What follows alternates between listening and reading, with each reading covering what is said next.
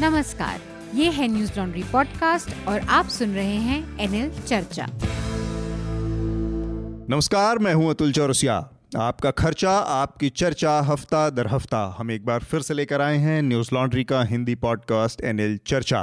चर्चा में हमारे साथ आज तीन मेहमान जुड़े हैं तीनों अलग अलग जगहों पे हैं और मैं अलग जगह से जुड़ रहा हूँ न्यूज़ लॉन्ड्री के दफ्तर से। आ, हमारे साथ आ, हमारे एसोसिएट एडिटर मेघनाथ हैं जो कि अपने घर से आ, हमारे साथ जुड़े हुए हैं। स्वागत है मेघनाथ आपका चर्चा में।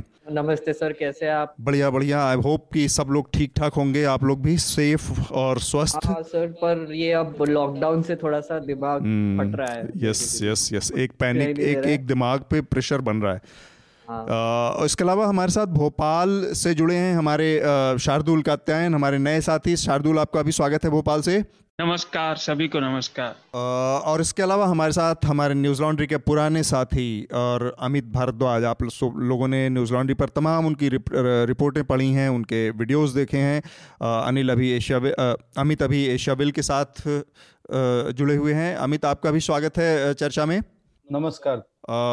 जल्दी से, हालाँकि चर्चा हमारी जो होगी इस हफ़्ते कोरोना कोविड 19 के मसले के आसपास ही होगी, लेकिन इससे जुड़े कई सारी चीज़ें अभी पिछले हफ़्ते पिछले हफ़्ते में डेवलप हुई हैं, कई चीज़ें हमारे सामने नई आई हैं जिस पर हम अलग अलग कोशिश करेंगे, बात करेंगे, और ये 50 मिनट की चर्चा होगी। कोशिश करेंगे कि 50 मिनट के टाइम फ्रेम में हम अपनी चर्चा को निपटाएँ, और सारी जो इससे जुड़े बातें हैं, जो पहलू हैं, उसको सामने लाएँ। एक तो सबसे पहले मैं आप लोगों के सामने वो एक अपडेट दे देता हूँ। अभी इस समय जो स्थिति है पूरे दुनिया में और भारत में तो अभी नौ लाख इक्यावन हज़ार करीब बावन हज़ार के आसपास टोटल इन्फेक्टेड लोगों का आंकड़ा जो संक्रमित लोग हैं कोरोना से कोविड नाइन्टीन से उसके आंकड़ा पहुँच चुका है। और इसमें करीब पचास हज़ार के आसपास अड़तालीस हज़ार दो सौ चौरासी अभी तक की जो स्थिति है आ, मरने वालों का आंकड़ा पहुँच पहुँचता जा रहा है। इसमें करीब दो लाख के आसपास ऐसे लोग भी हैं जो रिकवर कर चुके हैं। भारत के नज़रिए से अगर हम बात करें। सर सर हाँ. एक सेकंड मैं मतलब समय भी बताना चाहूँगा कि हम ये हम ये कब रिकॉर्ड कर रहे हैं ताकि हाँ. लोगों को अंदाज़ा लगे। तो ये थर्सडे है आज। थर्सडे को हम पाँच बजे ठीक ये कर रहे हैं। पाँच से सवा पाँच बजे के आसपास का ये आंकड़ा है। और भारत के नज़रिए से अगर मैं बताऊँ तो कुल अभी तक जो सामने आए मामले हैं उनकी संख्या 2100 पहुँच गई है 2100 और मौतों का आंकड़ा करीब 60 के आसपास पहुँचता जा, पहुँचता हुआ दिख रहा है। जो कि पिछले एक दो दिनों में काफ़ी तेज़ी से आंकड़े बढ़े हैं, जिसकी वजह है कि दिल्ली में जो घटना हुई, तबलीगी तबलीगी जमात के दफ्तर से बहुत सारे लोग निकले और पाए गए जो कि पॉजिटिव पाए गए तो ये संख्या अचानक से बढ़ी है हमारे यहाँ। और हालाँकि फिर भी जो कम संख्या दिख रही है, उसके पीछे एक बड़ी वजह ये बताई जा रही है कि हमारे यहाँ भी टेस्टिंग की जो सुविधाएँ हैं वो बहुत कम हैं, लोगों की टेस्टिंग हो नहीं पा रही है, रेंडिंग रैंडम सैम्पलिंग भी नहीं हो पा रही है तो वो एक बड़ा कारण है कि हमारे सामने सही आंकड़े नहीं आ पा रहे हैं। इसके अलावा केंद्र सरकार ने सुप्रीम कोर्ट से एक गाइडलाइन की मांग की है, जिसके तहत उसने कहा है कि सभी मीडिया संस्थानों को कोविड 19 से संबंधित खबरों को जो दिखाने से पहले एक बार उसकी स्क्रीनिंग की व्यवस्था की जाए, उसको एक सरकारी स्क्रीनिंग की जाए, क्योंकि इससे पैनिक पैदा हो रहा है। तो हम इस पर भी बात करेंगे कि इसके जो पहलू हैं क्या क्या हैं। इसके अलावा जो राहत कोष की बात की जा रही थी कि राहत कोष के ज़रिए जो कोरोना से जुड़े मामलों के सुविधाएँ मुहैया कराई जाएँगी, उसके लिए केंद्र सरकार ने एक नया फंड निर्मित किया है, जिसका नाम है पीएम केयर्स फंड। तो इसमें, इसको लेकर एक एक बहस शुरू हो गई है, जो कि बहुत वाजिब बहस लगती है कि पहले से ही प्रधानमंत्री राहत कोष हमारे पास उपलब्ध था, जो इसी तरह के काम के लिए इस्तेमाल होता था। तो एक नए केयर फंड की ज़रूरत क्यों पड़ी और इसका क्या मोटिव हो सकता है, मकसद हो सकता है, उस पर हम मेघनाथ से बात करेंगे, क्योंकि मेघनाथ ने इस पर एक लेख भी लिखा है। और इसके अलावा दिल्ली में पिछले तीन चार दिनों के अंदर स्थितियाँ बड़ी तेज़ी से जटिल हुई हैं। निज़ामुद्दीन के इलाके में जमीयत तबलीगी जमात सॉरी तबलीगी जमात का जो मुख्यालय है मरकज़ है वहाँ पर बड़ी संख्या में लोग कोरोना पॉजिटिव पाए गए। वहाँ पर बड़ी संख्या में लोग इकट्ठा थे अंदर मौजूद थे और वहाँ से तमाम लोग ऐसे भी निकले जो देश के अलग अलग हिस्सों में पिछले किस दिनों में गए हैं और उन्होंने इसको कोरोना के मामलों को फैलाने में कई तरह की भूमिका निभाई है। उस पर भी हम कोशिश करेंगे कि एक बार थोड़ा नज़र डालें कि और बाहर से भी काफ़ी लोग आए थे ना? बस हाँ विदेशों से मलेशिया से भी लोग आए थे। मलेशिया में चूँकि पेंडेमिक की सिचुएशन पहले से थी तो फिर वहाँ से लोगों को अलाउ किया गया आने के लिए ये भी अपने आप में एक बड़ा सवाल है कि ऐसे देश में जहाँ पर पहले से ही पेंडेमिक की सिचुएशन थी महामारी फैली हुई थी वहाँ से भी लोगों को आने की इजाज़त कैसे मिली? हाँ, तो और ये काफ़ी वीज़ा वायलेशंस भी मिले हाँ तो ये सब हैं कई सारे पहलू हैं। मेरे ख्याल से आ, सबसे पहला जो हमारा चर्चा का विषय है वो यही है आ, कि आ, तबलीगी जमात के ही मुद्दे से शुरू करते हैं तो हमारे साथ अमित मौजूद हैं। अमित ने चूँकि वहाँ से रिपोर्ट की है थोड़ा सा अमित अगर संक्षेप में वहाँ पर जो स्थितियाँ आपने देखी वो क्या थी? और ये जो पूरा मसला है इस पर एक एक एक स्पष्ट पिक्चर हमारे श्रोताओं को दे सकें आप। जी। थोड़ा एक्स्ट्रा समय चाहूँगा हाँ, मैं आप चाहें तो बिल्कुल बिल्कुल। इंटरप्ट कर सकते हैं जब ज़रूरत लगे। पहले तो हमको समझना होगा तबलीगी जमात क्या है। एक मुस्लिम संस्थान है जो लोगों से अपील करती है कि आप जो इस्लाम की पुरानी पद्धति है उस पर वापस जाएँ जो प्रॉफिट मोहम्मद की क्या लाइफ है उसको रेप्लिकेट करे और ये दुनिया के 180 देशों में आ, काम करता है। भारत में और बाकी देशों में भी ये बहुत अनऑर्गेनाइज तरीके से काम करता है और वॉलेंट्री बेस्ड है कंप्लीटली पूरा संस्थान। और क्योंकि भारत के मेवात हरियाणा के मेवात ज़िले से ही इस इस मूवमेंट की शुरुआत हुई थी इसलिए इसका जो मरकज है हेडक्वार्टर जो है वो भारत में है दिल्ली के निजामुद्दीन में हाँ. इसलिए जो शब्द बार बार हम सुन रहे हैं मरकज मरकज वो बेसिकली हेडक्वार्टर मुख्यालय अब इस पूरे चैप्टर में होता क्या है कि मलेशिया का जो ज़िक्र आप कर रहे थे अतुल सर वो बहुत इंपॉर्टेंट है मलेशिया में 27 फरवरी से 1 मार्च तक। तबलीगी जमात इतेजमा करती है जो सबसे बड़ा इवेंट होता है उनका। और उस इतेजमा की वजह से मलेशिया में Amit second phase of corona virus जिसको बोल सकते हैं दूसरा वेव कोरोना वायरस का वो फैलता है। हम्म। सोलह हज़ार लोगों ने मलेशिया के उस इतिज्मा में पार्टिसिपेशन किया था जिसमें साढ़े चौदह हज़ार मलेशियाई मूल के लोग थे और डेढ़ हज़ार विदेशी लोग थे। और बड़े मात्रा में मलेशिया में कोविड नाइन्टीन के केसेस कोरोना वायरस के केसेस उसके बाद होने शुरू होते हैं। एक तारीख को वो फ़ंक्शन खत्म होता है और यहाँ दिल्ली में जो मरकज है वहाँ पे इसी तरह का कांग्रेगेशन जो एक प्रोग्राम था धार्मिक प्रोग्राम था वो ऑर्गेनाइज किया जाता है। अमित सॉरी ये जो प्रोग्राम हुआ था मलेशिया में वो फेब्रुवरी में हुआ था? जी 27 फरवरी से फरवरी से एक मार्च तक अच्छा ओके हाँ। और उसके बाद एक और फैक्टर है कि जो मरकज है वहाँ पे साल भर लोग आते रहते हैं अलग अलग हम्म। राज्यों से आते हैं और अलग अलग देशों से आते हैं वो तीन दिन तक चिल्ला करते हैं वो एक महीने का चिल्ला करते हैं चाल सॉरी चाल तीन दिन चालीस दिन और तीन महीने और एक साल हाँ. तो इसमें इस इस प्रोग्राम में बेसिकली ये होता है कि आप यहाँ जाएँगे मस्जिदों में जाएँगे वहाँ बात करेंगे मुस्लिम समुदाय से अलग अलग जगहों पे मिलेंगे और उनसे अपील करेंगे कि वो जो ओरिजिनल फॉर्म ऑफ़ इस्लाम है उसमें वापस जाएँ। वो नमाज़ पढ़े वो हम्म। तमाम इस्लामिक कल्चर को फॉलो करे। ठीक बात। तो अब यहाँ तुलसर और ये इसलिए इम्पोर्टेंट हो जाता है कि अब पहले हफ़्ते में और दूसरे हफ़्ते में मरकज में लोगों के आने की तादाद बढ़ती है। तेरह तारीख को दिल्ली सरकार एक नोटिफिकेशन जारी करती है और वो कहती है कि 200 से ज़्यादा लोगों को की गैदरिंग दिल्ली के अंदर अलाउड नहीं है हाँ. इसके बावजूद मरकज के प्रोग्राम में कोई फ़र्क नहीं पड़ता है हम्म। सोलह तारीख को दोबारा दिल्ली के मुख्यमंत्री और उप मुख्यमंत्री मनीष सिसोदिया एक नया नोटिफिकेशन जारी करते हैं जिसमें 50 लोगों की गैदरिंग जमावड़े पे भी रोक लग जाती है इसके बाद भी मरकज के जमावड़े में वहाँ की गैदरिंग में कोई फ़र्क नहीं पड़ता है मरकज एक्टिव होती है तेईस तारीख को आ, हम्म। आ, पहले जनता कर्फ्यू के दौरान उन्होंने जनता कर्फ्यू का पालन किया और फिर तेईस तारीख को मरकज के अधिकारियों का ये कहना है कि उन्होंने लगभग डेढ़ हज़ार लोगों को अलग अलग राज्यों में रवाना किया और उसके बाद क्योंकि लॉकडाउन वाली स्थिति हो गई थी देश में ट्रांसपोर्टेशन नहीं था इसलिए एक हज़ार लोग मरकज में ही रुके हुए थे और उनके खाने पीने और उनके स्वास्थ्य का ध्यान रखते हुए मरकज के के एडमिनिस्ट्रेशन ने फैसला लिया था। इसमें अब फॉल्ट देखिए क्या है कि मरकज खुद कह रहा है कि डेढ़ हज़ार लोगों को उन्होंने निकाला हाँ। वो कह रहा है कि एक हज़ार लोग आ, उन उनकी बिल्डिंग में थे क्योंकि लॉकडाउन हो गया था हम्म। लेकिन जब इवैक्यूएशन प्रोसेस शुरू होता है उनतीस तारीख को और तीस और इकतीस को चलता है वो पूरा इलाका कॉर्डन ऑफ़ कर दिया जाता है हम्म। तो तेईस सौ इकसठ लोगों को मरकज के आ, की बिल्डिंग से निकाला गया। यानी कि जो मरकज के कार्य कार्यालय में काम करने वाले लोग थे वो गलत इंफॉर्मेशन मतलब एक तरह से ये लोग एडमिनिस्ट्रेशन से एक जानकारी छुपाई जा रही थी। एक गलत जानकारी दी जा रही थी। जी जी। मरकज की तरफ़ मतलब से। इकसठ लोग। Yes. जी और मरकज का कहना था कि एक ही हज़ार लोग वहाँ पे हैं। hmm. अच्छा मतलब बेसिकली देवर लाइंग तो एक तो ये ये समस्या हुई। दूसरा ये कि एक बड़ी बहस इससे शुरू हो गई है कि इसमें तमाम लोग थे और एक एक ऑडियो क्लिप जारी हुई है जो कि मरकज के इस समय मौलाना हाँ जो इनके चीफ हैं।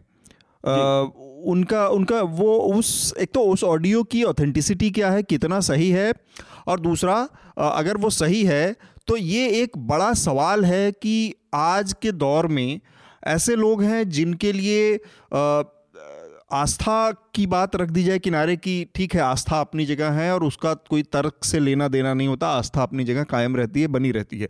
लेकिन फिर भी साथ में चलती है साइंस के साथ या जो मॉडर्न मेडिसिन है या जो तमाम चीज़ें, उसके साथ चलती है कि लोग उसको फॉलो करते हैं। पर यहाँ पे ये दिखता है कि पूरी तरह से चीफ ने इन सब चीज़ों को इग्नोर किया। अगर वो ऑडियो देखे तो बहुत भयावह है कि आप इतने बड़े खतरे को पूरी तरह से न सिर्फ़ नज़रअंदाज कर रहे हैं, बल्कि आपको दिख रहा है कि सामने उससे पीड़ित लोग बैठे हैं, फिर भी आप इन चीज़ों को नोटिस नहीं कर रहे हैं।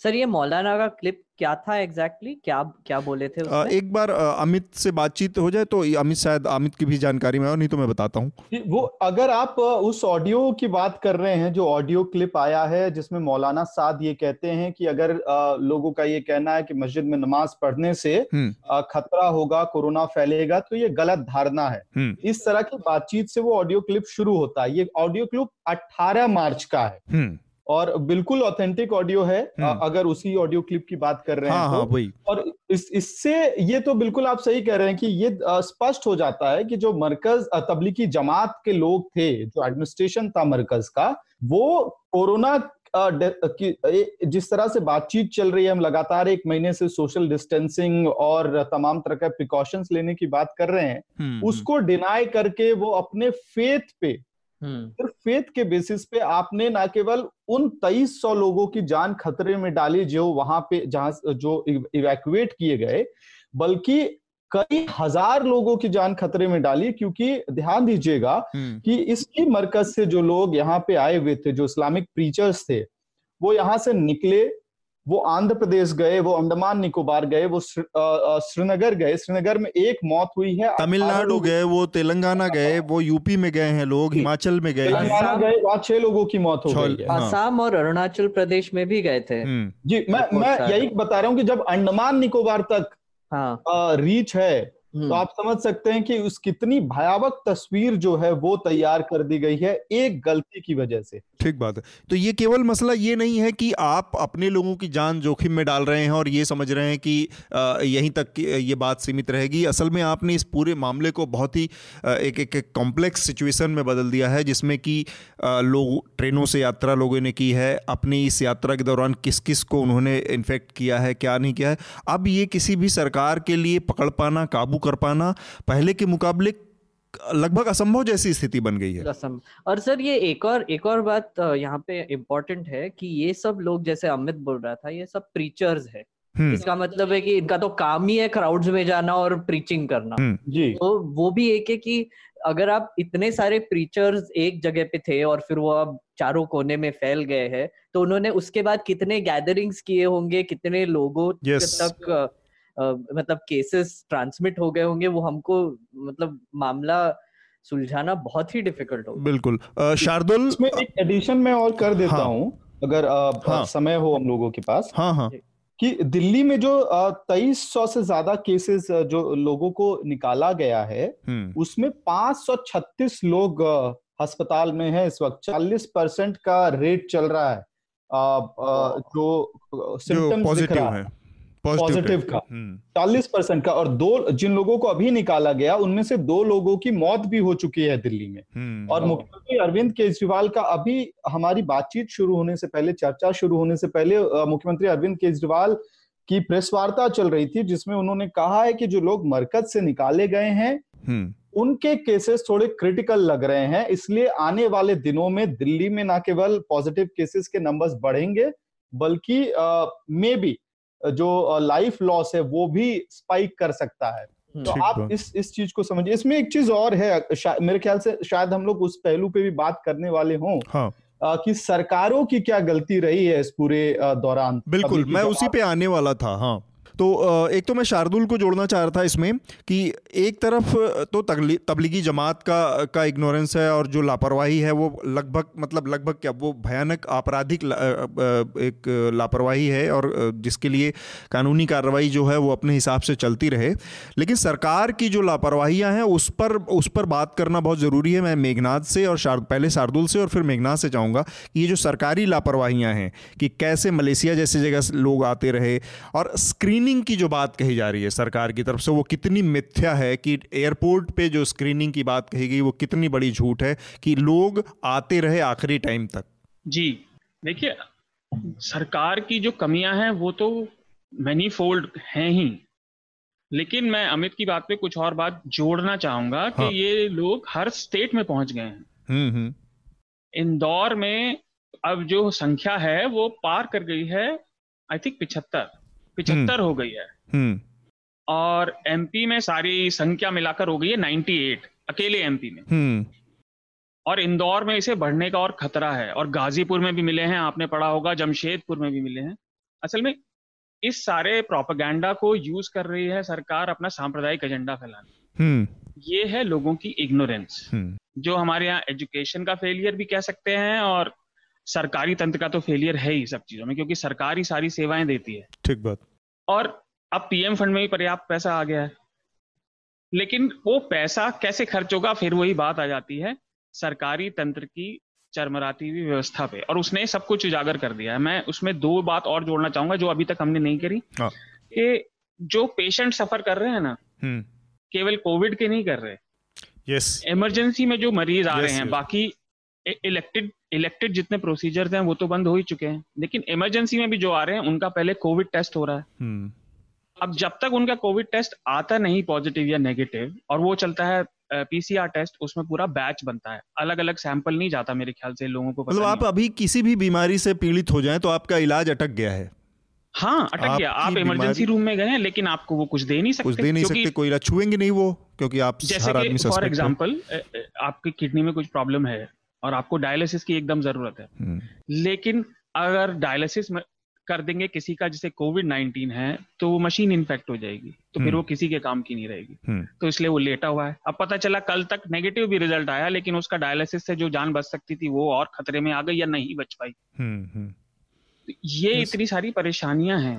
यस और इंदौर में तो ये भी हुआ कि वो जो डॉक्टर्स किसी का पता चला कि मोहल्लों के अंदर के जाँच करने गए तो वहाँ पर पथराव हो गया डॉक्टर्स पर आपने खबर हाँ, देखी हाँ, होगी हाँ, जिसमें दो डॉक्टरों को काफ़ी इंजरीज आई हैं। हम्म, हम्म। और ये हम पुलिस की इतनी बुराई करते हैं और मैं पुलिस का बिल्कुल फ़ैन नहीं हूँ।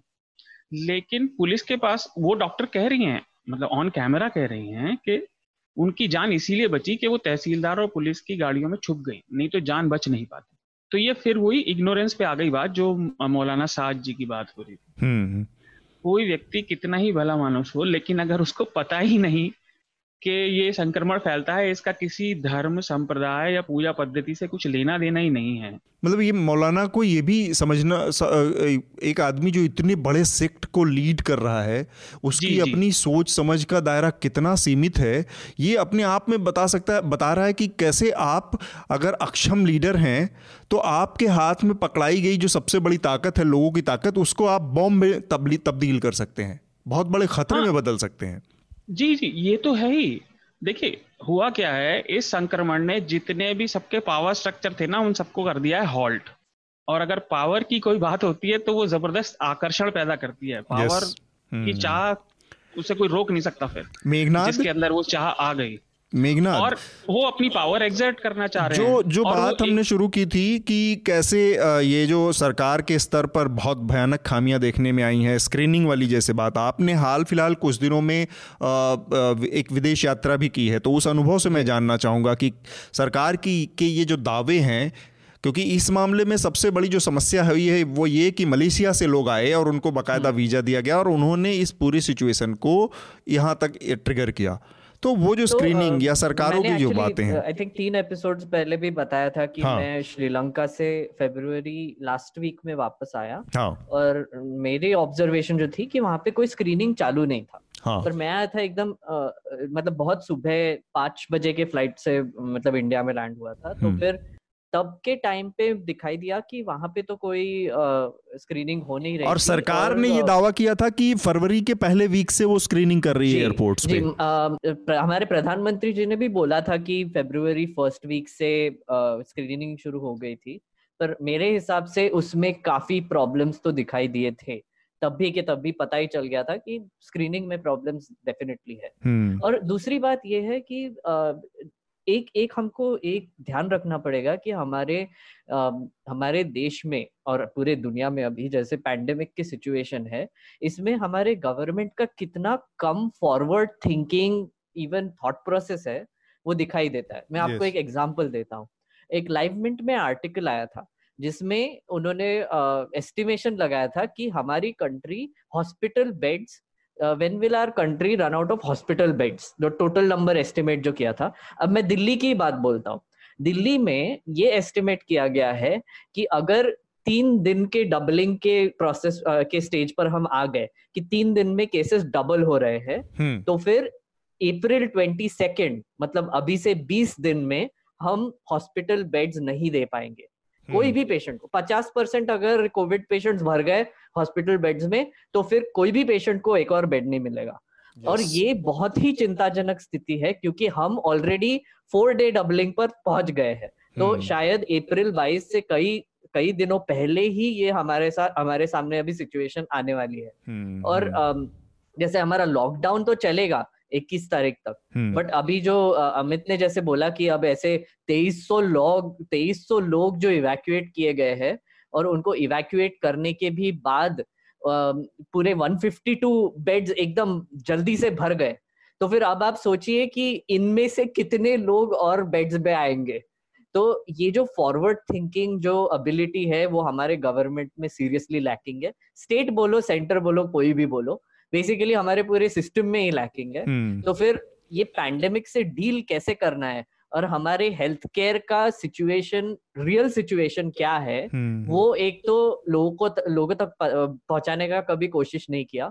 ऊपर से डिनाइल में जीते जीते अब ऐसी स्थिति आ गई है कि सब जो हमारे वीकनेसेस है हेल्थ केयर सिस्टम के वो अब बाहर आने लगेंगे धीरे धीरे इक्विपमेंट yes. इक्विपमेंट नहीं है मास्क नहीं है अमेरिका में तो प्रेसिडेंट ट्रंप ने एक कंपनी को फोर्सफुली वेंटिलेटर्स बनाने के लिए बोल दिया है। हमारे यहाँ पे तो वेंटिलेटर्स तक बात ही नहीं पहुँची अभी तक। हाँ, क्योंकि हमारे यहाँ तो- वेंटिलेटर्स बनाने वाले भी बहुत कम लोग हैं लिमिटेड लोग हैं है भी शायद कि नहीं है या बाहर से ही आएँगे चीज़ें बाहर से आने की अभी स्थिति नहीं है तो हम तो बहुत बुरी स्थिति में फंसे दिख रहे हैं। ऊपर से ऊपर से सेफ्टी इक्विपमेंट हमारे मेडिकल स्टाफ के लिए। नहीं और काफ़ी काफ़ी चीज़ें हैं जो हमारे पास अभी नहीं है। अभी वो धीरे धीरे आई थिंक दिस वीक और नेक्स्ट वीक हमको ये एक एक चीज़ के बारे में और न्यूज़ मिलती सोचना पड़ेगा। इसका अगला पहलू है जिस पर मैं मैं बात मैं करना चाह रहा हूँ। मैं एक पॉइंट जोड़ना चाहूँगा इस बारे हाँ। में।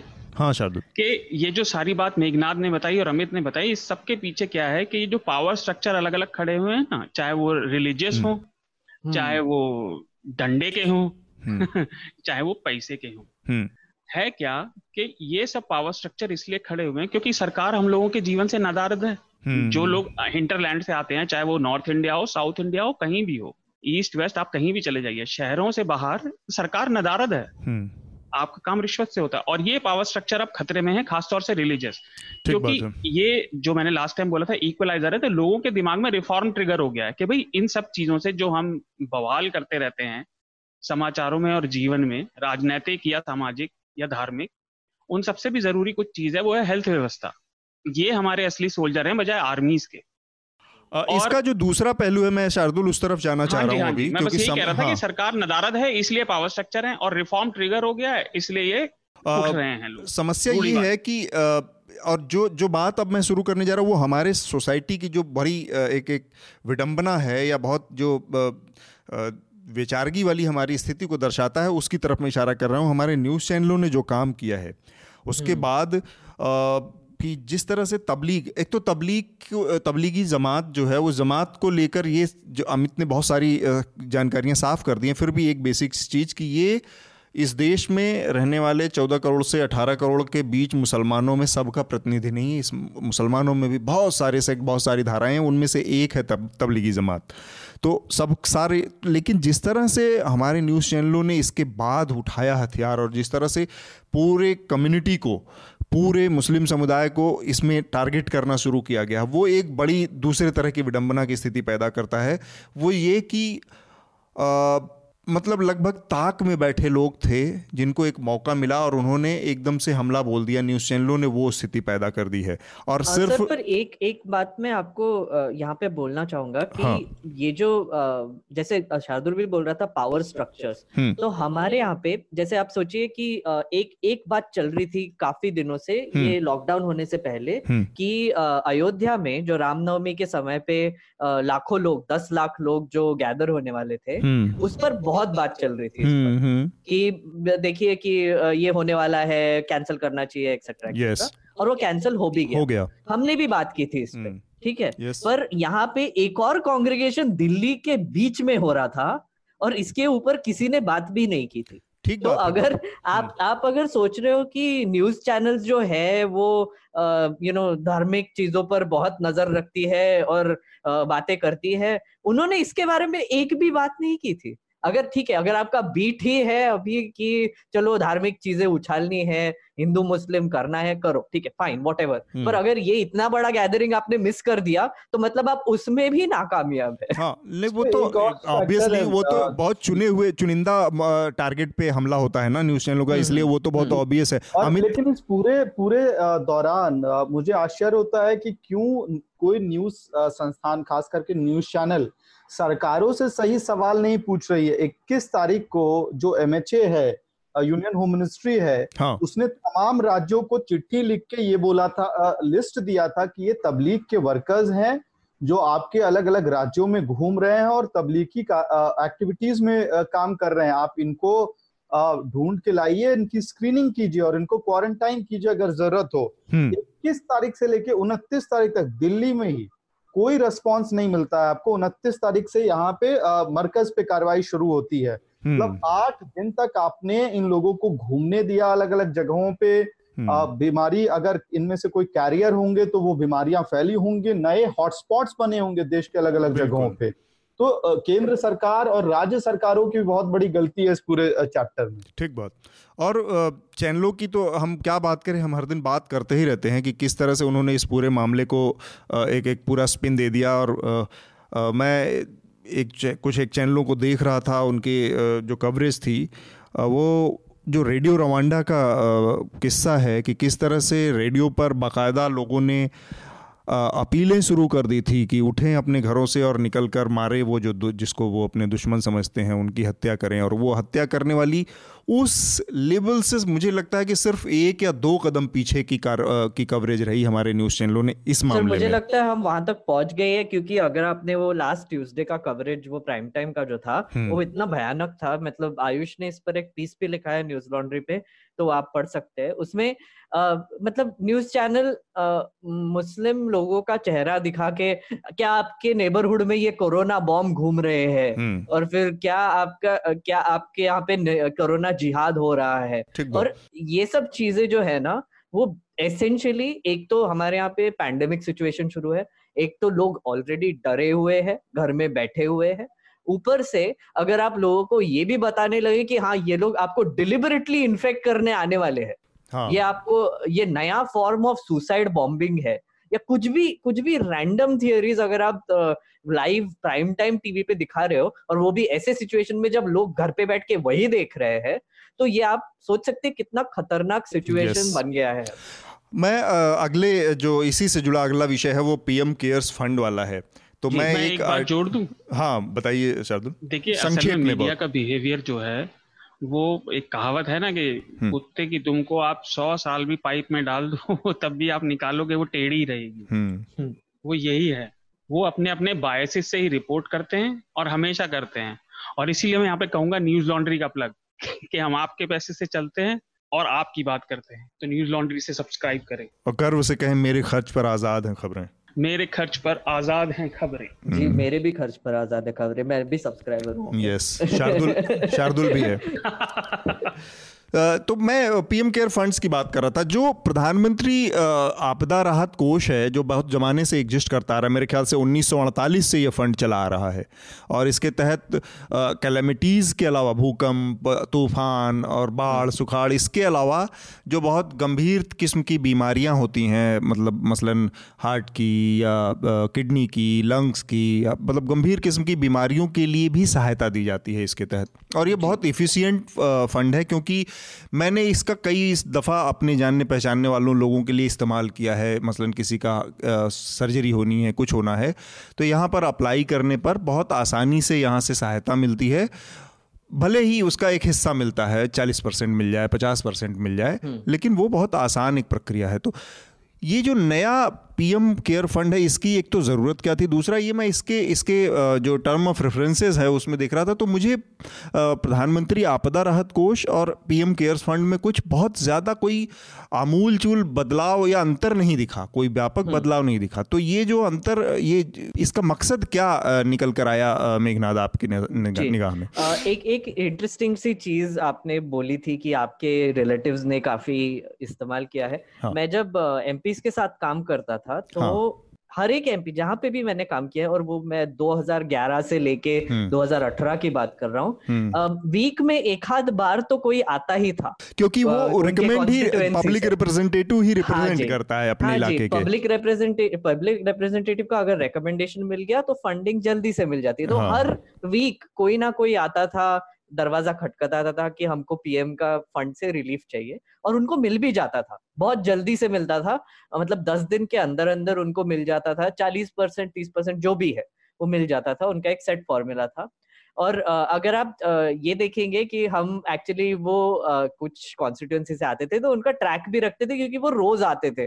कि मिल गया क्या मिल गया क्या उनको क्या पता उनको एक्सेस नहीं कुछ नहीं तो हम वो एक ट्रैकर यूज़ करते थे जो पीएम फंड के वेबसाइट पर है हाँ. उनका नंबर डाल दीजिए तो आपको पता चलेगा कि उनकी एप्लीकेशन कहाँ तक स्टेटस तो आपको क्या है हाँ. आंसर दे सकते हैं yes. तो ये इतना इफ़ेक्टिव सिस्टम है और वो हम्म। सालों से चलता आ रहा है हाँ, हाँ, और से। मोदी के गवर्नमेंट ने एक्चुअली इसको और इफ़ेक्टिव बना दिया है क्योंकि वो ट्रैकर हम्म। बहुत अच्छे से चलने लगा था हम्म। तो हम तो बहुत खुश हो गए थे कि एटलीस्ट हम जवाब तो दे सकते हैं तो ये जो अगर आप देखेंगे उसके terms and conditions PM relief fund के हम्म। तो आपने सही कहा कि नेचुरल कलैमिटीज जो है उसके लिए रिलीफ देने के लिए प्राइमरीली यूज़ किया जाता है हाँ. पर इसमें बाकी की बीमारियाँ एक्सीडेंट्स वगैरह भी इंक्लूडेड है इवन रायट्स इंक्लूडेड है okay. तो अगर आप देखेंगे तो ये जो पीएम केयर्स जो फंड निकला है तो एक बात उछाली गई थी कि शायद ये फंड स्पेसिफिकली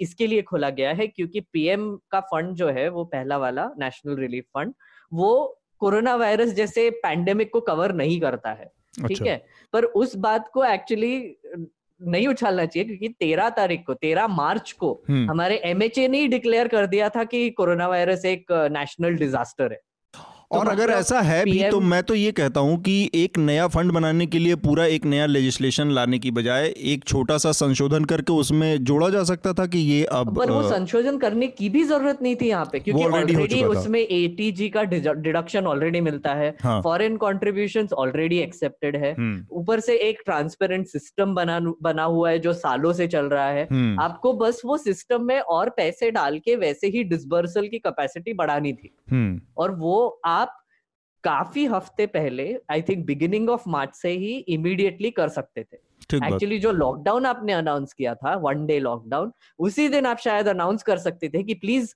इसमें और पैसा डालिए डोनेट कीजिए खुल हाँ. के डोनेट कीजिए ताकि हम कैपेसिटी बना सके अब ये जो पीएम केयर्स जो फंड है वो थोड़ा सा अजीब है हम्म। जो उन्होंने एक ऑर्डिनेंस पास किया है इकतीस तारीख को हम्म। उसमें उन्होंने ये फंड को एटीजी का डिडक्शन दे दिया है जो पीएम नेशनल रिलीफ फंड को ऑलरेडी था पर इन्होंने इसको ऐड कर दिया। चलो ठीक है।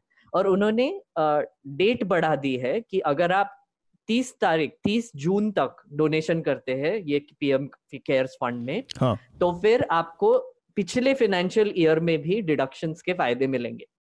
तो इसका मतलब है कि ये डेट बढ़ाने के लिए उन्होंने एक ऑर्डिनेंस पास कर दिया और एटीजी डिडक्शन देने के लिए कर दिया। अब ये अगर आप पीएम नेशनल रिलीफ फंड में भी करते थे तो भी ठीक ही था हम्म। ठीक है पर एक चीज़ है कि आ, मतलब ये मुझे तो बस एक ही एक्सप्लेनेशन मिला है उन्होंने ये क्यों फॉर्म किया है कि आ, इसको जो अटेंशन मिला है जो पीआर इसकी वजह से जनरेट हुआ है जो मार्केटिंग जनरेट हुआ है हम्म। वो पीएम नेशनल रिलीफ फंड से नहीं हो सकता था अब यही पर यही पर एक छोटी सी टिप्पणी जो चमकता हुआ नया फंड यहीं पर एक छोटी सी टिप्पणी में है कि प्रधानमंत्री के साथ जो मैं एक बेसिक फंडामेंटल दिक्कत जो दिखती है कि तमाम अच्छी नीयत अच्छी चीज़ों के बावजूद प्रधानमंत्री का जो के अंदर जो एक क्षणिक जो जो आकर्षण या ध्यान खींचने की जो भूख है उससे वो बहुत गंभीर गंभीर मौक़ों पर भी बचते बच नहीं पाते हैं। मतलब उनकी सारी गंभीरता सारी अच्छी नीयत पे पानी फिर जाता है। जब हम देखते हैं कि उन्होंने इक्कीस दिन का लॉकडाउन किया चार घंटे की डेडलाइन देके। चार घंटे की डेडलाइन देके उन्होंने पूरी नोटबंदी की का ऐलान कर दिया इस देश में कि आप उस देश की 80 परसेंट करेंसी अब पानी हो गई। तो ये जो है एक प्रधानमंत्री के स्तर पर सोच विचार का इतना बड़ा अभाव जो दिखता है यहीं पर मैं मैं एक पॉलिटिकल टिप्पणी चाह रहा था शार्दुल आपसे क्योंकि इसके बाद फिर हम अपनी बात को आगे बढ़ेंगे और अमित आपसे भी। जी जी। सर एक एक एक लास्ट चीज़ बस ऐड करना हाँ. चाहूँगा इसमें। Uh, मतलब फिर मैं खत्म करूँगा। हाँ. uh, ये जो uh, ये जो पीएम का जो पीएम केयर्स का जो फंड है वो एक ट्रस्ट है एक पब्लिक ट्रस्ट है। हाँ. राइट और ये इसके चेयरमैन प्रधानमंत्री जी खुद है। और एक डिफेंस मिनिस्टर और फाइनेंस मिनिस्टर इसके मेंबर्स है। हम्म। ठीक है? तो फिर एक एक बात हमको ये समझना होगा कि अभी इसको कौन कौन डोनेट कर रहा है इस फंड में? इस फंड में अभी तक बहुत बड़े बड़े एक्टर्स ने डोनेट किया है। अक्षय कुमार ने करोड़ रुपए दिए। अडानी अंबानी से लेके बड़े बड़े कंपनीज़ ने सौ सौ करोड़ रुपए डाल दिए हैं। पर हम्म। ऊपर से हमारे पीएसयूज ने भी इसमें फंड डाले मतलब पब्लिक का पैसा भी उसमें डाल दिया है। पब्लिक का पैसा भी उसमें इस्तेमाल होगा। और गवर्नमेंट के वर्कर्स है उन्होंने सैलरीज गिव अप करके पैसे डाले हैं एमपीएलईडी फंड से रिप्रेजेंटेटिव्स ने इसमें पैसे डाले हैं हम्म। तो पब्लिक का जो पैसा है वो भी साइफन होके एक पब्लिक ट्रस्ट में जा रहा है हम्म। तो ये एक बहुत ही चिंताजनक बात है बस इसका एक ही उपाय होगा कि आप ये पीएम केयर्स का फंड है ठीक है बना दिया आपने अच्छी नीयत से बना दिया चलो मान लेते हैं पर इसकी अभी तुरंत एक वेबसाइट बननी चाहिए जिसमें हमें पता चलना चाहिए कितने पैसे आए और हम्म। कहाँ जा रहे हैं और कब डिस्पर्स हो रहे हैं ट्रांसपेरेंसी चाहिए। ट्रांसपेरेंसी इसका होना चाहिए इसमें। जी, जी, जैसे जी, जैसे प्रधानमंत्री राष्ट्रीय आपदा कोष की एक ट्रांसपेरेंसी है कि उसमें उसका फंड क्या है वो सबको सबकी निगाहों में रहता है। शार्दुल।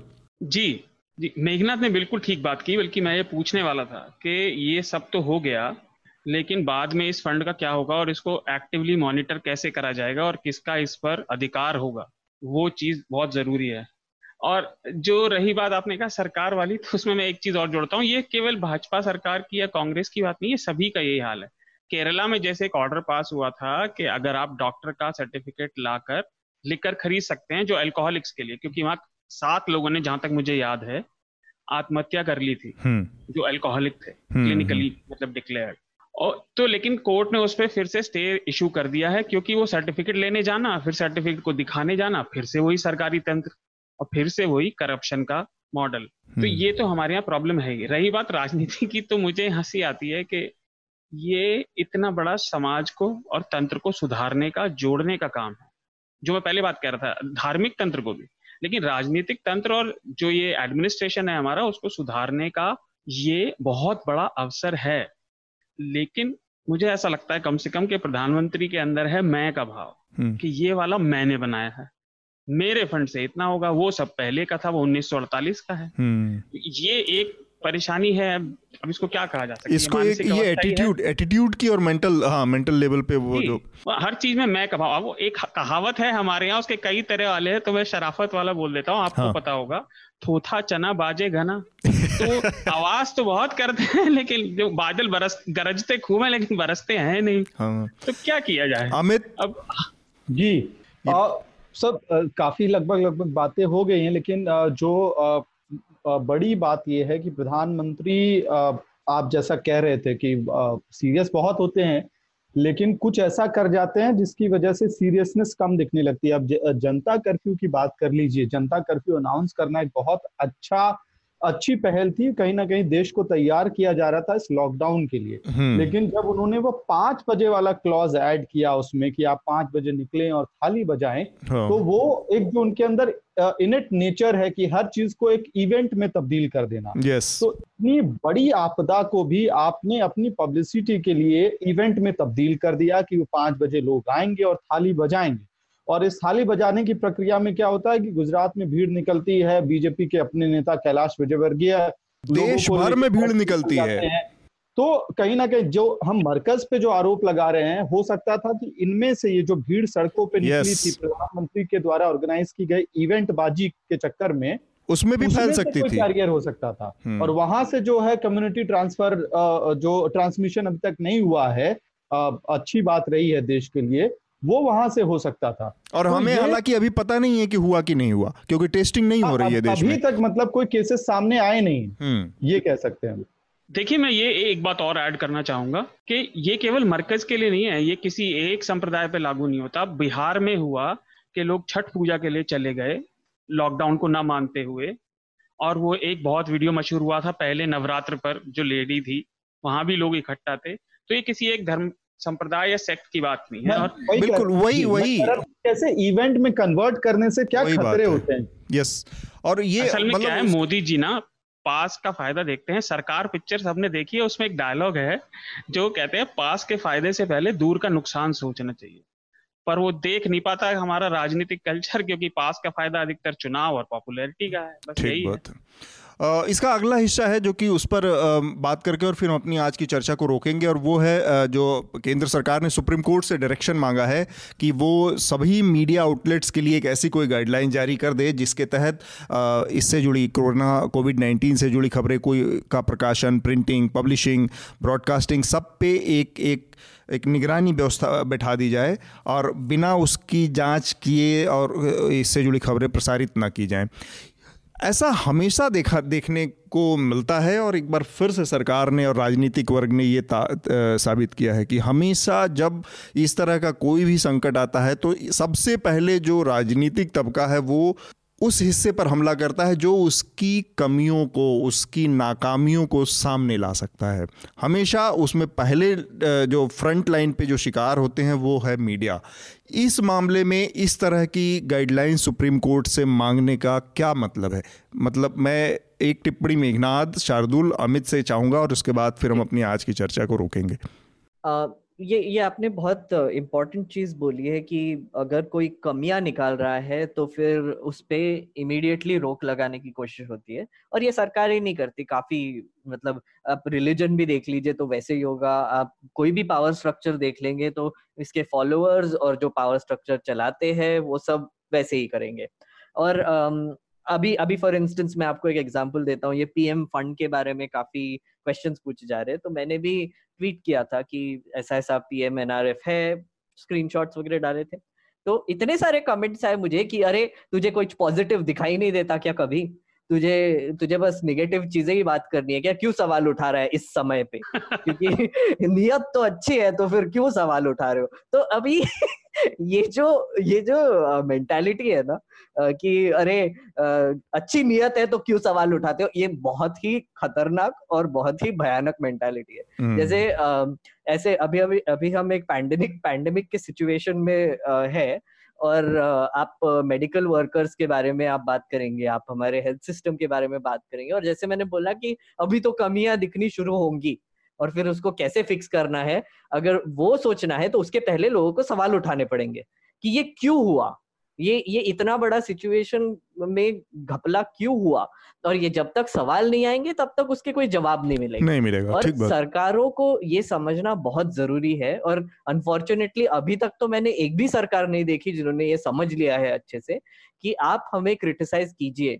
आप नहीं क्योंकि बेसिक बेसिक नेचर में डेमोक्रेसी नहीं है ना डेमोक्रेटिक अंदर से नहीं है पार्टियाँ तो वो ऊपर से कहा मोदी जी अपने दम पे अपनी सरकार चलाते अपनी पार्टी चलाते हैं सोनिया गांधी और रा, राहुल गांधी अपने दम पे अपनी पार्टी चलाते हैं राज्यों में छोटी पार्टियाँ ऐसे ही चलाती हैं तो डेमोक्रेसी जिसके अंदर नहीं है वो डेमोक्रेटिक तरीके से बाकी चीज़ों को देखने की हम उससे क्या और, और एक और एक चीज़ यहाँ पे मीडिया के बारे में कहना चाहूँगा कि अभी अभी हम देख रहे थे जैसे ट्यूसडे का प्राइम टाइम की हमने बात की कि अभी और अमित ने भी एक्चुअली ये रेज किया कि सरकार ने जो जो उन्होंने जो सरकार की कमियों पे सवाल क्यों नहीं उठ रहे हैं मीडिया में मीडिया हाउसेस में?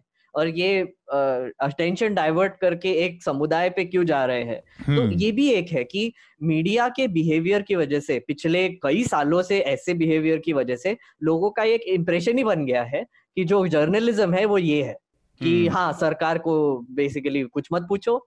आप हम अब हम में ही जो एनिमीज बैठे हुए हैं उनके ऊपर उंगली उठाओ हम्म। और यही जर्नलिज्म और विपक्ष तो से सवाल पूछ लो। जी विपक्ष से सवाल पूछो। अ, तो अभी जो असली असली जो जर्नलिस्ट से जो सवाल पूछ रहे हैं सरकार से कमियाँ निकाल रहे हैं तो उनपे भारी भरकम अटैक होते हैं कि अरे ये क्या है? आपको क्रिटिसिज्म ही आता है? क्या आप पॉजिटिव देखो पॉजिटिव मेघनाथ पॉजिटिव देखो। जी एग्जैक्टली अतुल सर आप भी पॉजिटिव देखिए सुधर जाओ ठीक है? तो- शार्दुल, तो, मीडिया पे भरोसा ना होने का यही कारण है लोगों का जो भाग रहे हैं लोग घबरा कर वो इसीलिए भाग रहे हैं कुछ भरोसा ही नहीं उन्हें पता ही नहीं क्या होगा। जी। हाँ। तो ये सुप्रीम कोर्ट का जो ऑर्डर था वो I think in line of all of this I think next logical step यही था कि आप सुप्रीम कोर्ट भी बोलेगा कि हाँ भैया आप भी सही हो। ठीक बात। क्रिटिसाइज क्यों करते हो? हम्म। शार्दुल? जी देखिए इस बारे में जितना कम कहा जाए अभी वो ठीक है लेकिन मैं ये ज़रूर कहना चाहूँगा कि सरकार को ना सब भेड़ों की तरह एक ही डंडे से प्रेस को नहीं हाँकना चाहिए। प्रेस ऐसे में फोर्स मल्टीप्लायर होता है वो हम्म, जानकारी तेज़ी से पहुंचाता है और सुधार ट्रिगर करता है। कहीं भी गड़बड़ होती है वो तुरंत पता चलती है। हम्म। लेकिन सरकार नहीं चाहती कि कमियाँ पता चले लेकिन कमियाँ सबको पता है ये केवल एक चेहरे पे नकाब डालने वाली बात है और नीचे कुछ पहना हुआ नहीं हम्म। ठीक बात। तो ये वो हिसाब है जो हमारे यहाँ कहते हैं ना कि आप बात को छुपाते रहिए अंदर कुछ भी चलता रहे ये वही। चीज़ अमित? और जो पॉजिटिव बात कर रहे थे मेघनाथ तो पॉजिटिव न्यूज़ भी है। जैसे कि बिहार की एक न्यूज़ है कि एट से ट्वेल्थ तक के लोगों बच्चों की पढ़ाई रेडियो के द्वारा कराई जाएगी। हम्म, हम्म, उसमें वो यूनिसेफ ने आई थिंक यूनिसेफ ने दिया है हाँ। सिलेबस और वो पढ़ाएँगे वो और डेली क्लासेस अनाउंस करेंगे। तो पॉजिटिव बात ये है लेकिन इसका मतलब ये थोड़ी है कि मीडिया सरकार की कमियों की बात करना बंद कर देगा। हम्म, वो और जो ये बात कहते हैं नियत पे भरोसा नहीं है ये इंटेंशन मैटर नहीं करती आपके एक्शन मैटर करते हैं। आपकी। नियत कुछ भी हो लेकिन आपके करे हुए काम से अगर लोग मर रहे हैं परेशान हो रहे हैं तो ऐसी नियत का क्या आचार डालें आप? सही बात अमित जी। दो तीन बातें हैं। एक तो सरकार सुप्रीम कोर्ट गई लेके जो मेघनाथ अभी तक बात कर रहे थे उसी का एक्सटेंशन में देना चाहूँगा। कि ये ध्यान देने वाली बात है कि अब तक तो मीडिया ने सही रूप से सरकार को क्रिटिसाइज करना शुरू भी नहीं किया था। हाँ। और उससे पहले ही सरकार आनंद फानन में सुप्रीम कोर्ट तक पहुँच गई। तो जब अ, सवाल उठने शुरू होते क्यों क्यों पीपीई जो अ, अ, है वो अभी तक हमारे मेडिकल स्टाफ के पास नहीं है प्रॉपर किट्स नहीं है बेड्स कितने हैं कितने की रिक्वायरमेंट थी और ये तमाम सवाल ऑटोमेटिकली आने शुरू हो जाते हैं क्योंकि जिस तरह से नंबर्स बढ़ रहे हैं जो आप केसेस के नंबर्स देखें वो जिस तरह से बढ़ रहे हैं पॉजिटिव केसेस आने वाले दो चार दिनों में अ, ये नंबर्स एक्सपोनेंशियली बढ़ेंगे। तो ऑटोमेटिकली फिर अस्पतालों पे प्रेशर पड़ेगा और सरकार एक्सपोज होनी शुरू हो जाएगी क्योंकि ये फैक्ट प्रधानमंत्री ने अपने एड्रेस में खुद ही एडमिट कर लिया था कि यूरोपीय जो यूरोप की कंट्रीज़ हैं या अमेरिका जैसे कंट्रीज़ हैं उसके कंपैरिजन में हमारे पास हेल्थ केयर इंफ्रास्ट्रक्चर अच्छा नहीं है। हम्म। तो सरकार मीडिया सवाल उठाए उससे पहले सरकार सुप्रीम कोर्ट पहुँच गई। इसका दूसरा एस्पेक्ट मुझे ये भी लगता है कि अगर आप एक रीजनल मीडिया का जो चंक है, जो खुद को राष्ट्रीय मीडिया भी बताता है उसमें बहुत लापरवाही होती है रिपोर्टिंग को लेके। तो कम से कम मैं इस बात से तो खुश हूँ कि जो आंकड़े बताए जाएँगे, जो केसेस के आंकड़े बताए जाएँगे, उसमें कम से कम जो आंकड़े हेल्थ मिनिस्ट्री इशू करती है, उन आंकड़ों को बताया जाए। वरना हम अपनी आदत से लाचार हैं, हम हमेशा नंबर्स बढ़ाते रहते, जिस तरह से हम चुनाव की काउंटिंग के दिन करते हैं, हम कोरोना वायरस में भी वैसा करना शुरू कर देते। और इस इसमें चेक एंड बैलेंसेस भी है सिस्टम में हमको ये भी ध्यान देना होगा क्योंकि यूनियन हेल्थ मिनिस्ट्री जो आंकड़ा निकालती है वो एक अलग समय पे निकलता है और दिन के अलग अलग घंटों में अलग अलग राज्य हम्म। अपने अलग जो हेल्थ बुलेटिन है वो रिलीज़ करती है तो मीडिया के पास हमेशा एक ऑप्शन होता है कि आप सारे नंबर्स को जोड़ के टोटल निकाल सकते हैं ये देख सकते हैं कि सपरेशन ऑफ़ डेटा हो रहा है या नहीं हो रहा है। क्योंकि मेरा ये मानना है कि जिस तरह का राजनीतिक कल्चर पिछले चार पाँच सालों में या छह सालों में इस देश में बना है कि ये लगभग असंभव है कि तमाम गैर बीजेपी सरकारें और बीजेपी की केंद्र की सरकार एक साथ मिलकर किसी मामले पे इस तरह के सपरेशन ऑफ़ डेटा के मामले पे भी आ, समझ बना पाए।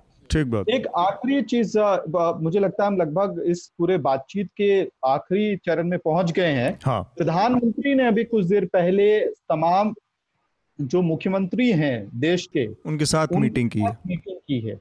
हम्म। और उस मीटिंग में एक बात ये कही गई है कि फ़िलहाल लॉकडाउन को आगे बढ़ाने की कोई तैयारी नहीं है। दूसरा कि जो लॉकडाउन खत्म भी होगा उसको फ़ेज़ वाइज और फ़ेज़ वाइज और स्टेज वाइज खत्म किया जाए।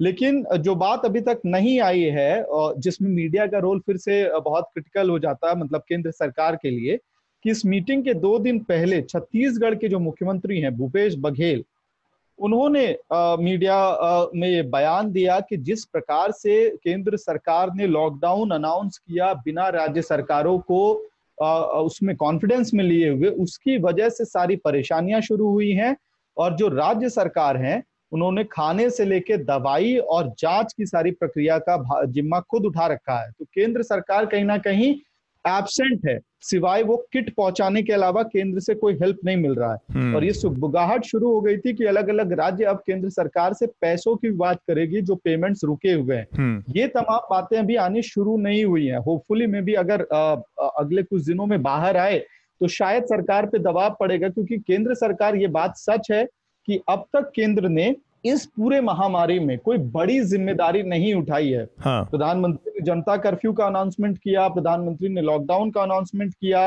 लेकिन बहुत कम ही लोगों को रियलाइज़ हुआ होगा कि देश ऑलरेडी तेईस तारीख के आठ बजे के अनाउंसमेंट के पहले ही पूरा देश लॉकडाउन में जा चुका जा था। चुका था हाँ। तो आपको मेडिकल हेल्थ केयर इंफ्रास्ट्रक्चर और जो आने वाले चैलेंजेस हैं उसमें केंद्र सरकार किस तरह से अपनी ज़िम्मेदारी निभाती है आने वाले समय में, ये बहुत इंपॉर्टेंट होने वाला है हम्म।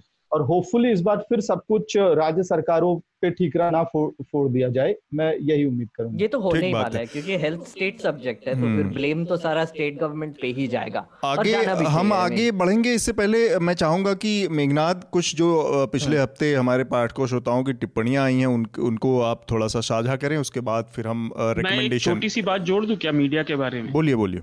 सरकार को ये ज़रूर ध्यान रखना चाहिए कि चीन के नंबरों पर चाइना के नंबर्स पर कोई भी विश्वास नहीं कर रहा है। उसका कारण यह है कि वो अपने मीडिया का बिल्कुल गर्दन पकड़ के रखते हैं। मीडिया को आप जितना छोड़ेंगे आपकी विश्वसनीयता उतनी ही बनी रहेगी क्योंकि एक वैश्विक प्रॉब्लम है। ये यूनिवर्सल हम्म। प्रॉब्लम है ग्लोबल प्रॉब्लम ठीक बात।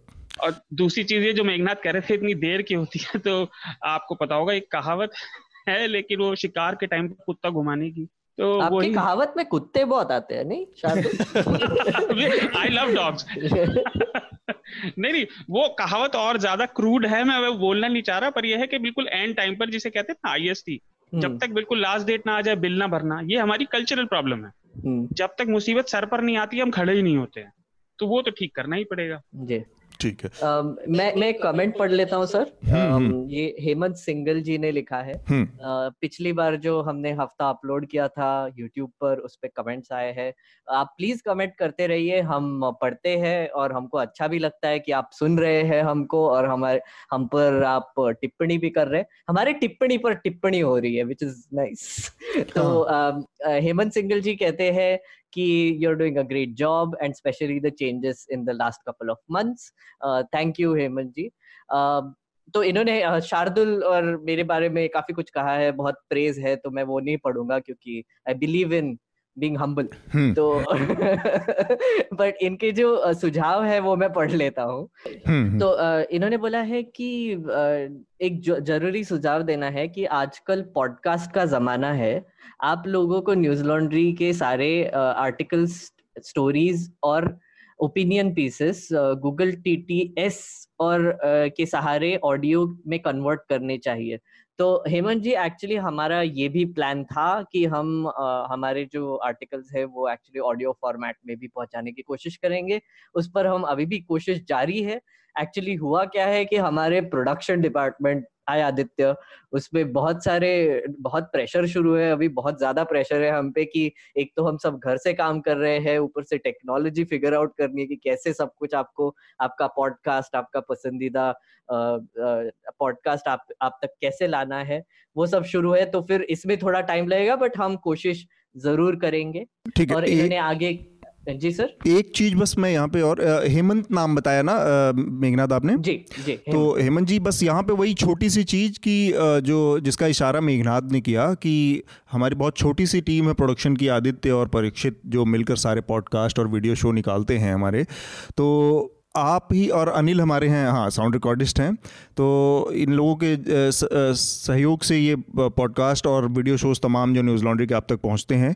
और अब हमने ये भी शुरू कर दिया है जो बहुत सारी हमारी रिपोर्ट्स और ये हैं उनको ऑडियो के फॉर्म में पॉडकास्ट के फॉर्म में पहुँचाना। लेकिन दिक्कत वही है कि आप सब्सक्राइब करें। न्यूज़ लॉन्ड्री बेसिकली अपने सब्सक्राइबर्स के सहारे चलने वाला एक मीडिया ऑर्गेनाइजेशन है। हमारे यहाँ आपने ध्यान दिया होगा जो आप यूट्यूब पर हमारे वीडियो देखते होंगे या पॉडकास्ट सुनते होंगे वहाँ पर आपको किसी कंपनी का कोई ऐड नहीं मिलेगा। विज्ञापन विज्ञापन चलता हुआ नहीं दिखेगा क्योंकि ये पूरी तरह से एक विज्ञापन मुक्त मॉडल की कल्पना है न्यूज़ लॉन्ड्री जो अपने पाठकों श्रोताओं दर्शकों इनके ज़रिए चलाने की एक है।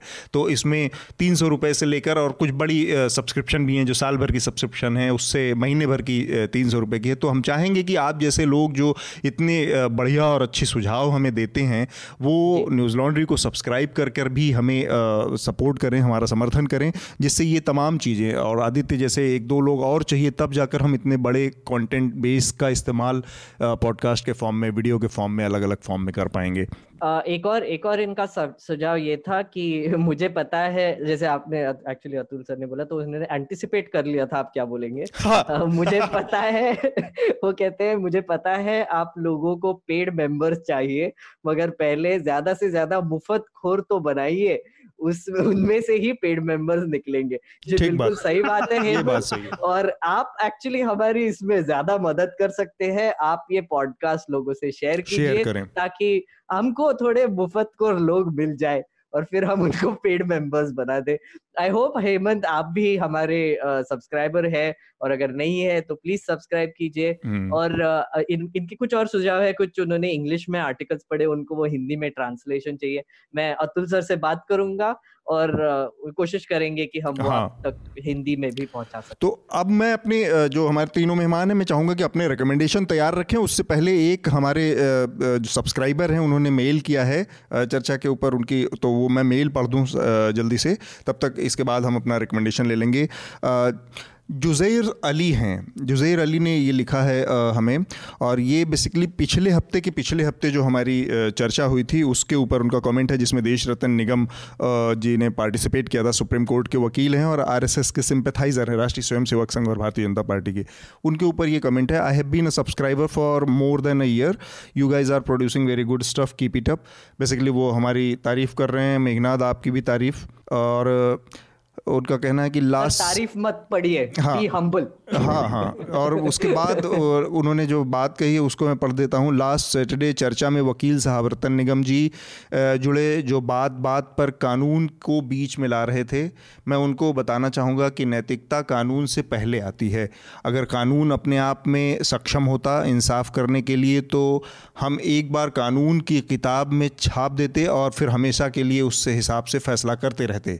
ये एक सही बात है कि चीज़ें परिस्थितियों के हिसाब से बदलती रहती हैं समय और उसके परिप्रेक्ष्य में, और एक ही तरह के मामलों में अलग अलग तरह के फैसले आपको देखने देखने को मिलेंगे। तो कोई कानून की ऐसी एक सम्मत किताब नहीं है अलग अलग स्थितियों में अलग अलग फैसले होते रहते हैं। ऐसा इतिहास में हुआ भी है।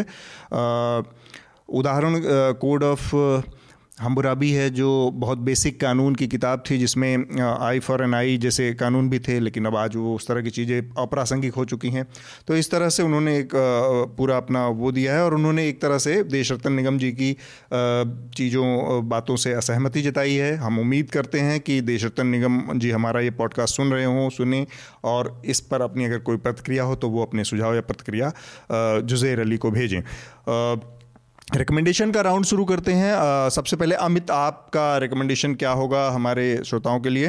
आ, आ, पहला रिकमेंडेशन तो आ, ये है एक मूवी अभी मैंने हाल फ़िलहाल में देखी हालाँकि मैं बोलना चाह रहा था पैरासाइट लेकिन वो नहीं बोलूँगा। The hmm. प्लेटफॉर्म है। हाँ. आ, वो एक रिकमेंडेशन होगा मेरा। और आ, दूसरा वॉशिंगटन पोस्ट और गार्डियन में दो आर्टिकल्स आए हैं। किस तरह से इस पूरे लॉकडाउन के दौर में दुनिया भर में जो महिलाओं के खिलाफ डोमेस्टिक वायलेंस का मामला है और अब्यूज का मामला है वो बढ़ रहा है। तो हम्म। बस इंफॉर्मेशन शेयर करने के लिए मैं ये दो आर्टिकल्स भी रिकमेंड करूँगा। ठीक बात। शार्दुल आपका रिकमेंडेशन क्या है? जी देखिए मेरे तीन रिकमेंडेशन हैं। पहला है कि what scientist do and don't know about treating corona virus ये नेशनल जोग्राफिक पर आर्टिकल है माइकल ग्रेशको का। इसमें यह है कि हमें क्या एक्सपेक्ट करना चाहिए और साइंटिस्ट कैसे उसे ठीक करने के लिए कर रहे हैं? बहुत इंफॉर्मेटिव आर्टिकल है। दूसरा जो ये वेट मार्केट से चाइना का ये सारा कोरोना का झंझट शुरू हुआ है तो अभी कुछ दिन पहले खबर आई है कि चाइना अब बियर बाइल प्रमोट कर रहा है कोरोना वायरस ट्रीटमेंट के लिए। जो लिवर में पित्त होता है ना हमारा गुड oh, गॉड भालू का पित्त वो करना चाह रहा है और वो उनकी ट्रेडिशनल uh, मेडिसिन है जिससे ये सारी चीज़ें जन्म हुई हैं। जो चाइना में सारा इलीगल एनिमल ट्रेड जो है वो टैन रे क्विंग उनकी कोई दवाई है ट्रेडिशनल वो उसको प्रमोट कर रहे हैं। और तीसरा मेरा रिकमेंडेशन है गेम हर बार की तरह एक बहुत अच्छा गेम है पिछले साल आया था उसका नाम है कॉन्क्रीट जीनी ये हम्म। उन लोगों के लिए जिन्हें पेंटिंग और एनिमेशन और अलग अलग तरह की चित्रकारी ये सब करने का है बहुत ही क्रिएटिव और बहुत ही सिंपल सा गेम है। मेघनाथ आपका रिकमेंडेशन क्या है? जी मेरे मेरे भी तीन रिकमेंडेशन है। एक तो मैं वो आर्टिकल रेकमेंड करना चाहूँगा जिसको मैंने मेंशन किया था। लाइव मिंट में ये आर्टिकल है। हम्म। इसका टाइटल है covid nineteen when will states run out of beds ये ज़रूर पढ़िए। आपको सिचुएशन के बारे में एक आइडिया मिल जाएगा कि आपके स्टेट में कब प्रॉब्लम्स दिखना शुरू हो जाएँगे।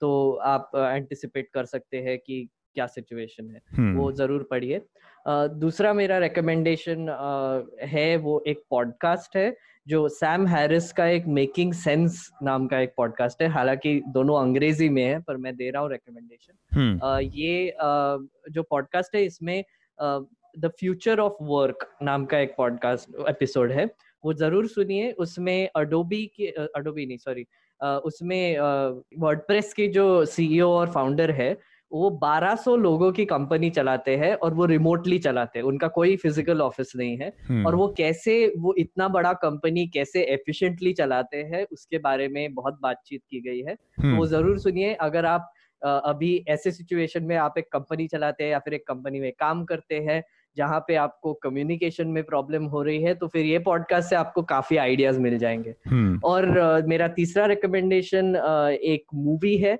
मैंने देखा नहीं था ये अभी तक। कंटेजियन नाम का मूवी है जो सब रेकमेंड कर रहे थे और हाँ, मैंने फाइनली देख लिया। अच्छी फ़िल्म है। इतना क्रीपी है कि मतलब उन्होंने इतना सारा प्रेडिक्शन करके रखा था। मतलब आज की सिचुएशन में मतलब ऐसा लग रहा है कि पहले से सारी कुछ चीज़ें उन्होंने भविष्यवाणी कर दी थी। जी बिल्कुल एकदम भविष्यवाणी ही लग रही है पर उसमें एक पॉइंट आता है जो बहुत ही डरावना पॉइंट है। जब वैक्सीन जो है वो इन्वेंट हो जाता है और तब तक केसेस की तादाद इतनी बढ़ जाती है और डेथ्स की तादाद इतनी बढ़ जाती है कि वैक्सीन की कमतरता शुरू हो जाती है और वो हम्म। सबसे इम्पोर्टेंट और सबसे वैल्यूएबल कमोडिटी बन जाती है हम्म। दुनिया में।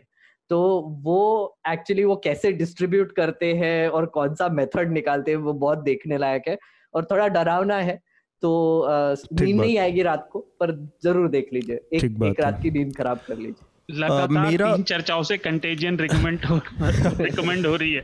आ, मेरा रिकमेंडेशन है जॉर्ज ऑरविल की एक कहानी है छोटी सी चूँकि पिछले हफ़्ते निर्भया के दोषियों की फांसी हुई थी। तो उस पर ये कहानी मैं रिकमेंड कर रहा हूँ हैंगिंग करके है। इसको पढ़ें और इसके अलावा मैं एक रिकमेंड कर रहा हूँ पॉडकास्ट जो कि न्यूज़ लॉन्ड्री पर हिंदी में शुरू किया है। हम लोगों ने हालाँकि ये कोई ख़ास बहुत गहराई की बात तो नहीं करता मैं, लेकिन कोविड नाइन्टीन पॉडकास्ट सीरीज़ के तहत, ये हिंदी में पॉडकास्ट है। बेसिकली ये वर्ल्ड वाइड जो अलग अलग देश दुनिया भर के अलग अलग मीडिया ऑर्गेनाइजेशंस जो कोविड नाइन्टीन से जुड़ी लेख या रिपोर्ट या जानकारियाँ पेश कर रहे हैं, उसको हम भावार्थ के रूप में, उसके जिस्ट को हिंदी में एक पॉडकास्ट के रूप में आपके सामने रख रहे हैं तो कोविड नाइन्टीन पॉडकास्ट आप सुन सकते हैं। इसमें अब तक दो पॉडकास्ट जा चुके हैं। एक इसमें लैंसेट मेडिकल जर्नल के संपादक का लेख है, जो कि द गार्डियन में छपा था, और इसका एक हिस्सा और है, जो कि पहले उसमें न्यूयॉर्क टाइम्स में छपा हुआ है जो कि डेविड कार्ड्स ने लिखा है। तो ये दो चीज़ें मेरे तरफ़ से रिकमेंड होंगी। इसके साथ ही हम अपनी आज की चर्चा को यहीं पर विराम देंगे। उससे पहले हमारे जो तीनों मेहमान हैं आप लोगों से बस एक ही बात कि बहुत बहुत शुक्रिया आने के लिए लेकिन अपना ध्यान रखिए सेफ़ रहिए और जहाँ पे भी हैं और लोगों को भी अपनी तरफ़ से जागरूक करते रहिए कि लोग इस मौके पर ज़रूरत से ज़्यादा एहतियात बरतें क्योंकि आपकी लापरवाही का रिस्क नहीं उठा सकते। में कहना चाहूँगा कि अभी अभी हमारे यहाँ पे एक न्यूज़ आई थी और वो थोड़ी सी दहला देने वाली न्यूज़ है मीडिया स्पेस के लिए कि इंडियन एक्सप्रेस जो है उन्होंने सैलरी कट्स जारी कर दिए हैं। और उनके जो डायरेक्टर्स है और उनके जो सीईओ है उन्होंने हंड्रेड परसेंट सैलरी कट ले लिया है। और ऐसे काफ़ी मीडिया हाउसेस में हालत है। इवन रिपब्लिक में अर्नब गोस्वामी ने एक इंटरव्यू में बोला उनके एडवर्टाइजर्स को कि हमारे साथ बने रहिए और सब ठीक होगा। तो ऐसे स्थिति में हमारे जैसे न्यूज़ प्लेटफॉर्म जो सब्सक्राइबर फंडेड है वो आप ही की वजह से चलते हैं आपकी फेथ की वजह से चलते हैं और आपके योगदान की वजह से चलते हैं। तो प्लीज़ आप सब्सक्राइब कीजिए और हम आपको विश्वास दिलाते हैं कि जब तक आप हमारा साथ देंगे हम भी आपके साथ रहेंगे और अगर आप साथ नहीं देंगे तो फिर हमारा पता नहीं क्या होगा। Thank you thanks Newslaundry के सभी पॉडकास्ट ट्विटर आई और दूसरे पॉडकास्ट प्लेटफॉर्म पे उपलब्ध हैं। खबरों को विज्ञापन के दबाव से आज़ाद रखें। न्यूज़ लॉन्ड्री को सब्सक्राइब करें।